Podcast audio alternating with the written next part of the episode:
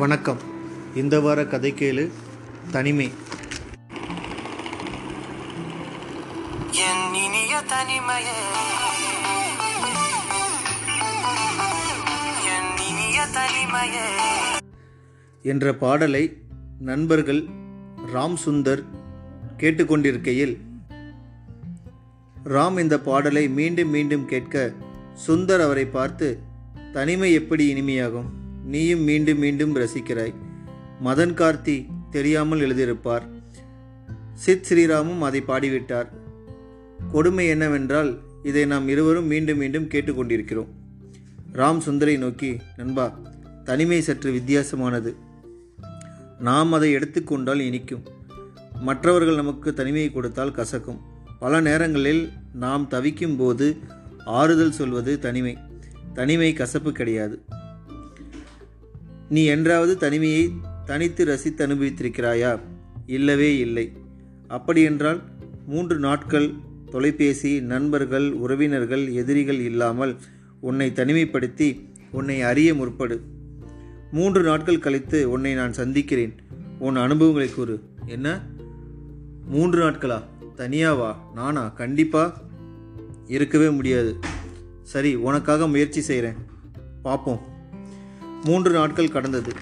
மீண்டும் இருவரும் சந்தித்தனர்.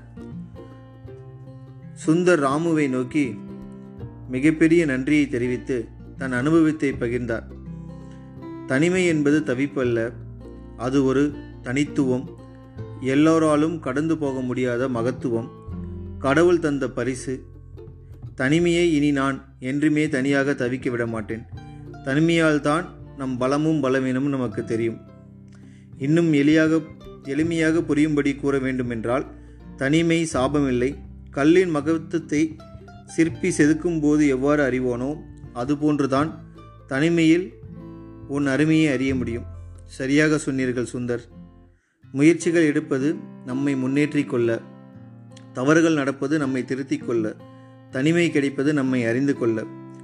தனிமையை அதிக நேசிக்க கற்றுக்கொள்ளுங்கள் உன்னை உனக்கே உணர்த்தும் அற்புத ஆயுதம். நண்பர்கள் இருவரும் மீண்டும் சேர்ந்து என் இனிய தனிமையே பாடலை கேட்டு மகிழ்ந்தனர். அவர்களும் ஒப்புக்கொண்டனர். மதன் கார்த்தி புரிந்துதான் எழுதியுள்ளார் என்று. கதை கருத்து. இந்த கொரோனா காலத்தில் தனித்திரு தனிமைதான் ம மருத்துவம். தனிமை கொடுமை அல்ல பழகிவிட்டால் அதுபோல ஒரு நிம்மதி இந்த உலகில் எதுவும் இல்லை தனிமையை இருப்பதைக் கண்டு கலங்காதே. இனி உன்னை காயப்படுத்த யாரும் இல்லை. என நிம்மதியாக இரு. தனிமை தவிப்பு கிடையாது. தனிமை கிடைக்கும் நேரத்தில் அதை நேசி. சந்தோஷம் தானாக வரும். அதை தேட வேண்டிய அவசியமில்லை அடுத்த தனிமைக்காக காத்திருப்போம். நன்றி. வணக்கம்.